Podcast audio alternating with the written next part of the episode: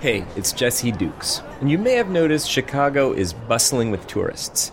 Love them or not, tourism boosts Chicago's economy, and our city by the lake has been a tourist destination for quite some time.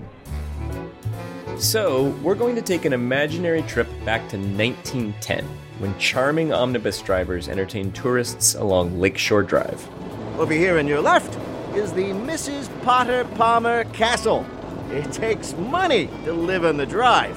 And we note that while downtown Chicago has hosted tourists of all races, black people and other people of color haven't always felt safe.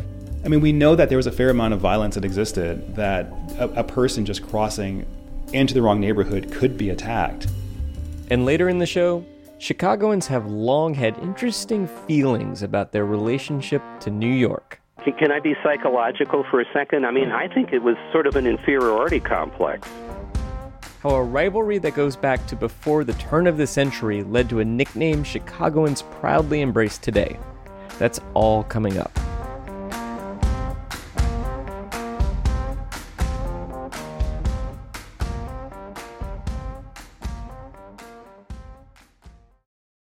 Think on your feet for our Fast and Curious 5K, a one of a kind race hosted by WBEZ and the Chicago Sun Times on Saturday, July 27th at Humboldt Park. More info and early bird registration at wbez.org/events. Curious City gets most of its questions from people in Chicago. But here's one all the way from Seattle, from John Gardner. John loves trains, and a few summers ago, he was planning a train ride to Chicago. He also likes history, so he imagined what it might have been like to arrive by train in Chicago over a hundred years ago. If you were a vacationer to Chicago in 1910, what attractions would you visit? Uh, which of them are lost to time, and which of them still remain today? We took on John's question back in 2016 with help from one of our favorite local journalists. I'm journalist Robert Loerzel, and I'll be your guide on a trip through 1910 Chicago. I'll have highlights of what drew tourists, from cheap day trips to African American entertainment to the seedier side of the city. To have the most fun with John's thought experiment, think about this. What do you tell friends and family to do when they visit Chicago? According to the Tribune back in 1910, this was the typical way Chicagoans greeted out of town friends when they showed up for a visit. Hello! Glad to see you! Have some lunch and then we'll go out to the stockyards and see how Swift Armour can kill hogs. Uh, yeah, the city's most famous tourist attraction was the Union Stockyards, where millions of cattle and hogs were slaughtered every year. Hog slaughtering was 1910's Buckingham Fountain, if you will. But at the same time, people like city planner Daniel Burnham and the Association of Commerce were promoting a cultured sort of tourism. They urged visitors to see the Art Institute, Orchestra Hall, and Lincoln Park Zoo. One commerce official said, We show them the city beautiful. We take them by the hand and lead them out to pastures green, the parks and boulevards, and say to them, This, too, is part of Chicago. All is not hustle and bustle here. But hustle and bustle prevailed at Chicago's six train stations. 1,600 passenger trains arrived or departed every day. A million and a half people came every summer. Many visitors came from small Midwestern towns, lured by bargain train fares. Some of the small town folks had never seen so many tall buildings before, so they might pay 25 cents for a view from the observation tower in the Auditorium building, one of Chicago's tallest buildings in 1910. You get a panoramic view of the city and Lake Michigan. Here's Julia Bachrach, the Chicago Park District's historian. The summers were extremely hot, and people raved about Lake Michigan and how they thought of it as an ocean. And that we still get that from visitors today. People who had never been here before are completely blown away. This was 10 years after the Chicago River was reversed. So Lake Michigan wasn't polluted with sewage like it was before. By 1910, more people were swimming in it. For scenic views of the lake, tourists could take a guided tour on Lakeshore Drive, riding on an open air omnibus. Rides cost 50 cents. That would be $12 in today's money. In July 1910, the Tribune quoted a driver named Tom Butler, who was taking some tourists out for a spin on one of these rubberneck wagons. We're now on Lakeshore Drive, the city's most famous residence thoroughfare. To the right, off there near the lake, is what is known as Streeterville. Over here on your left is the Mrs. Potter Palmer Castle. It takes money to live on the drive. I'm now going to take you over here a block or two where I have a friend who just opened a new saloon. If you folks watch the wagon for a minute, I'll hoist a fresh one. That was just one of several saloons where he stopped. His passengers decided it wasn't safe to continue their trip with Butler at the wheel, so they got off in Lincoln Park. According to the Tribune, Lincoln Park was becoming the city's most popular spot for tourists. So many tales have been told of its beauty and charm that it is difficult to find anybody within 500 miles of the city who has not heard of it. On the south side, Jackson Park drew tourists with its landscapes and lagoons. Historian Julia Bachrach says visitors also flocked to the west side's new Garfield Park Conservatory. It was promoted as the largest indoor plant collection in the world. Jens Jensen, the great naturalistic landscape architect, had designed it a couple of the rooms had these lagoons as a centerpiece. And so there was actually water in the room. And of course, he's famous for his use of stone. And so there'd be these waterfalls, particularly in the fern room. And they'd see this waterfall and they said, Oh my gosh, how did they do this? How did they build a structure around a waterfall? And of course, it wasn't natural at all. Now, what if you were an African American visiting Chicago? In 1910, the Great Migration of blacks from the South hadn't yet begun. But Chicago had 44,000 African American residents, and it was attracting black visitors. The Chicago Defender circulated widely. Pullman porters, people who worked on trains, would travel from Chicago south down to New Orleans and other places, and they would tell stories about how amazing Chicago was, and that would excite the imagination of people who wanted to come or move to the city. That's Harvey Young. He's chair of the theater department at Northwestern University, and he's also a professor of African American studies. For one thing, he says, African Americans went to the same parks we just talked about. Even though Chicago was segregated residentially, the Art Institute and public parks were officially open to everybody. Usually, all was peaceful. But Young says black people had to be on their guard. If you're one of a couple of brown complexion people, you know, in, in Grant Park or Lincoln Park, and there's thousands of people um, who are not sharing that same complexion, then you might be a bit more vigilant, right? I mean, we know that there was a fair amount of violence that existed, that a, a person just crossing into the wrong neighborhood could be attacked. But Young says there's one place black tourists made sure to visit in 1910 the Pekin Theater at State Street and 27th. It was the country's first major black owned theater. And it was founded by Robert Motts, who was a gambler, but he was also a person who was passionate about theater and the arts. The best black entertainers traveling across the country would stop at the Pekin. You could have an amazing meal, lobster and fine wine and drinks and champagne there. The Pekin offered ragtime and opera music, but it also featured plays, silent movies, and an amazing trained monkey called Consul the Great. When heavyweight champion Jack Johnson would fight somewhere else in the country, telegrams describing those boxing matches round by round were read aloud on the Pekin stage. Here's what African American vaudeville star Sherman Dudley said after a night at the Pekin. I have never felt so proud of being a colored man. The entertainment was a revolution and shows just what Negroes can and must do in the near future. In 1910, the stretch of State Street from 26th Street to 35th was becoming an entertainment district called the Stroll. The Pekin Theater and the rest of the Stroll catered to mostly black audiences. But Young says some whites came too. There was a desire to experience uh, this energy that was being created not only by the people who lived on the South Side, but also this influx of, of black migrants from the South. It was exciting. You know, there was a buzz for people to come in and be in an, in an environment that was unlike their own.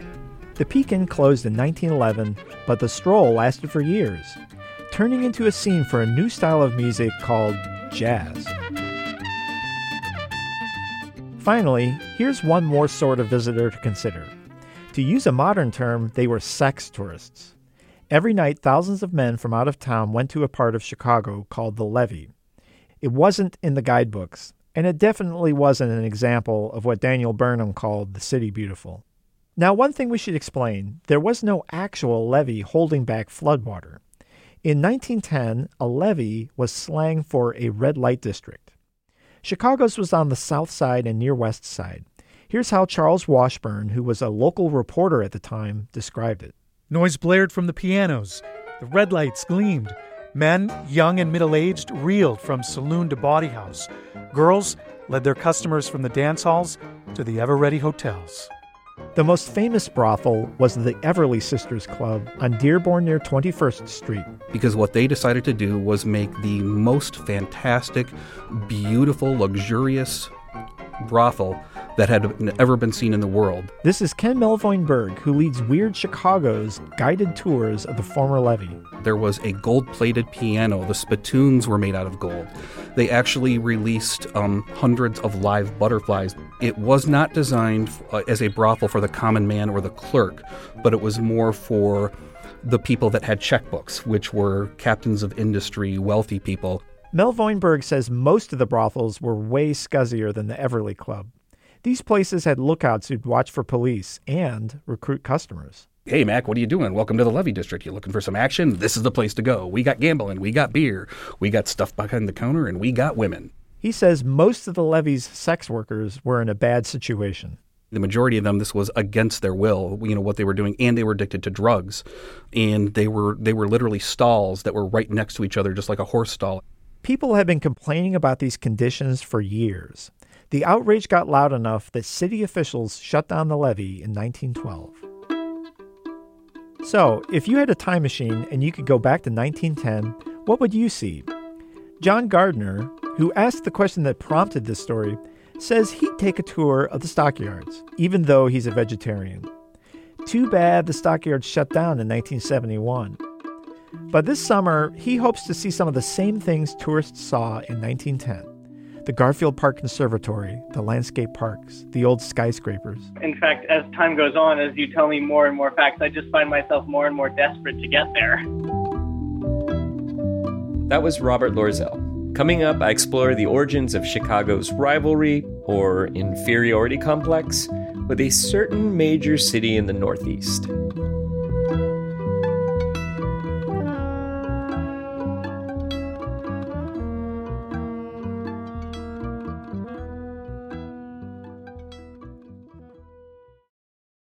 Think on your feet for our Fast and Curious 5K, a one of a kind race hosted by WBEZ and the Chicago Sun-Times on Saturday, July 27th at Humboldt Park. More info and early bird registration at wbez.org/events.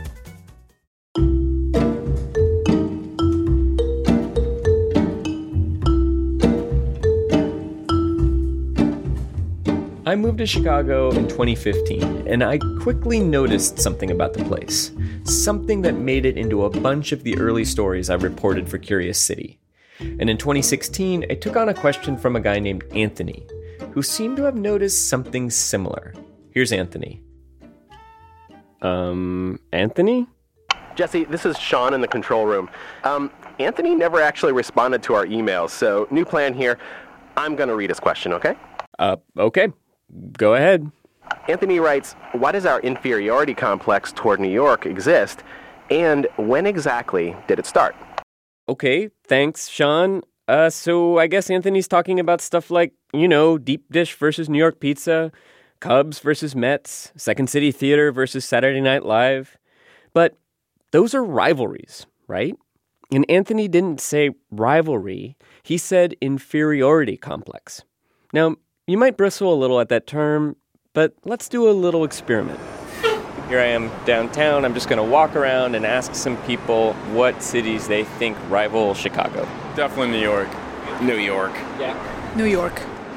Yep, first three I talked to, Chicagoans consider New York their rival. But what about New Yorkers? We asked our friend Emmanuel, who lives in New York, to check it out. What do you think are New York's rivals? Tokyo, maybe Paris, Tokyo, uh, Atlanta. Atlanta. Yeah. Um, London. I think Los Angeles. And Venice, that's it. Miami is one. Um, New Orleans. I mean, Jersey City in New Jersey. Nothing really. I would actually say nothing. What about Chicago? Eh, Chicago. Nah, it's not the same thing. I don't know. I mean, Chicago's like Chicago. You don't really hear much about it. So Anthony might be onto something. If you think you're in a rivalry and the other side doesn't, that may be an inferiority complex. Well, it's too bad Anthony's not here because I'm going to tell you about a time when New Yorkers did see Chicago as their rival. And that rivalry shaped both cities. I mean, literally physically helped shape them. And we'll get to the origin of that nickname, Second City. The story starts in the 1800s with, well, is it rude to call it an inferiority complex? Can, I be psychological for a second? I mean, Please. I think it was sort of an inferiority complex. Huh. Newspaper historian Richard Younger. The New York people, the Eastern people, made royal fun of Chicago up until the Civil War. It's a swamp. Nobody wants to live there. The mosquitoes are the number one occupant of the place. In the 1840s, Chicagoans couldn't really argue, but Chicago was growing. Americans believed that one city, maybe Milwaukee, St. Louis, Cleveland, one city would emerge as the great Western metropolis.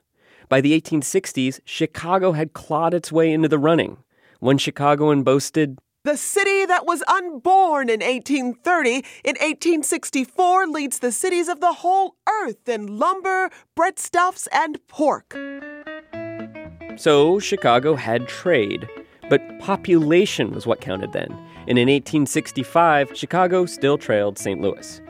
But Chicago, fueled by its industry and the railroads, grew like mad, and by 1880 had blown St. Louis out of the water.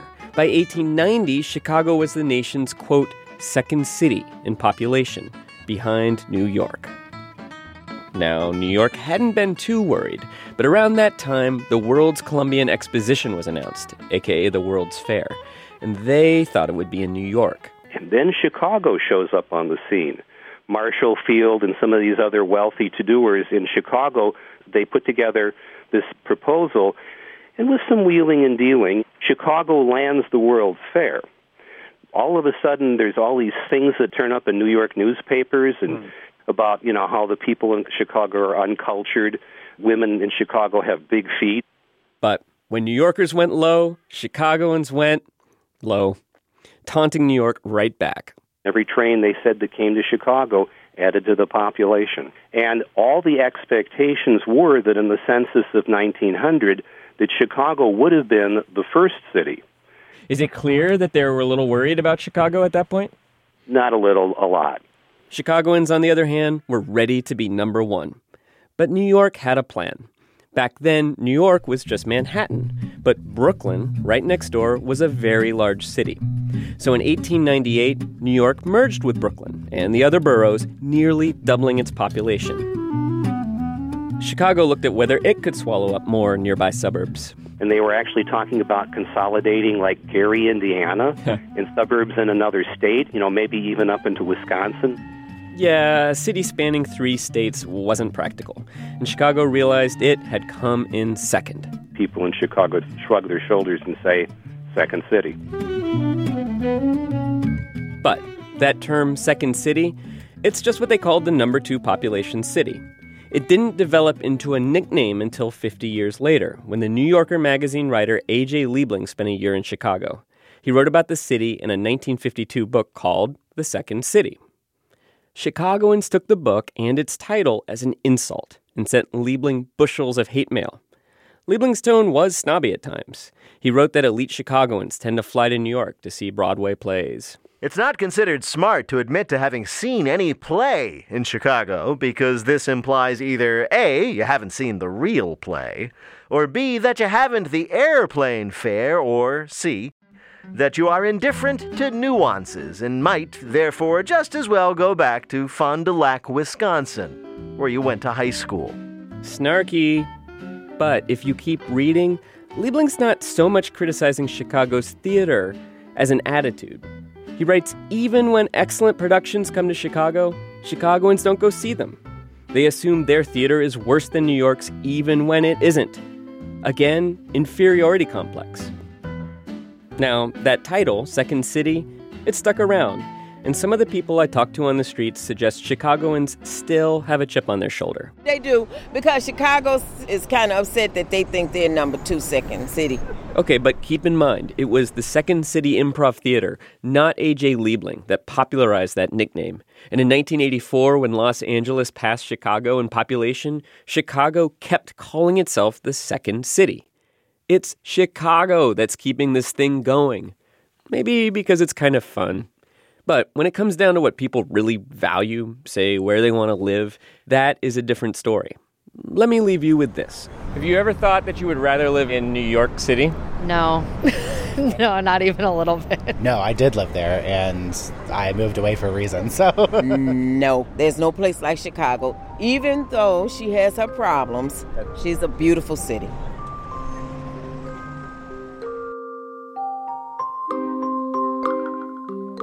Our 1910 story was originally reported in 2016. Since then, Julia Bachrach has moved on from the Chicago Park District and has her own business designing tours and consulting about history.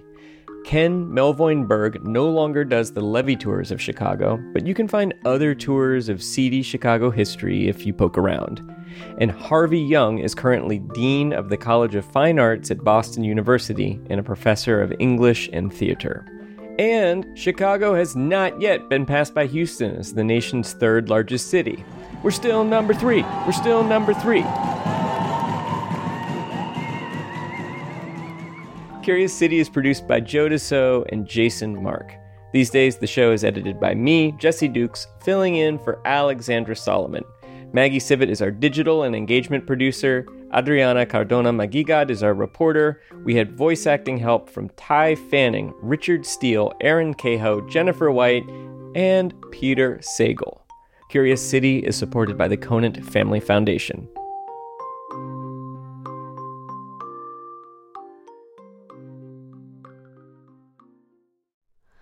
Hi, it's Terry Gross, the host of Fresh Air.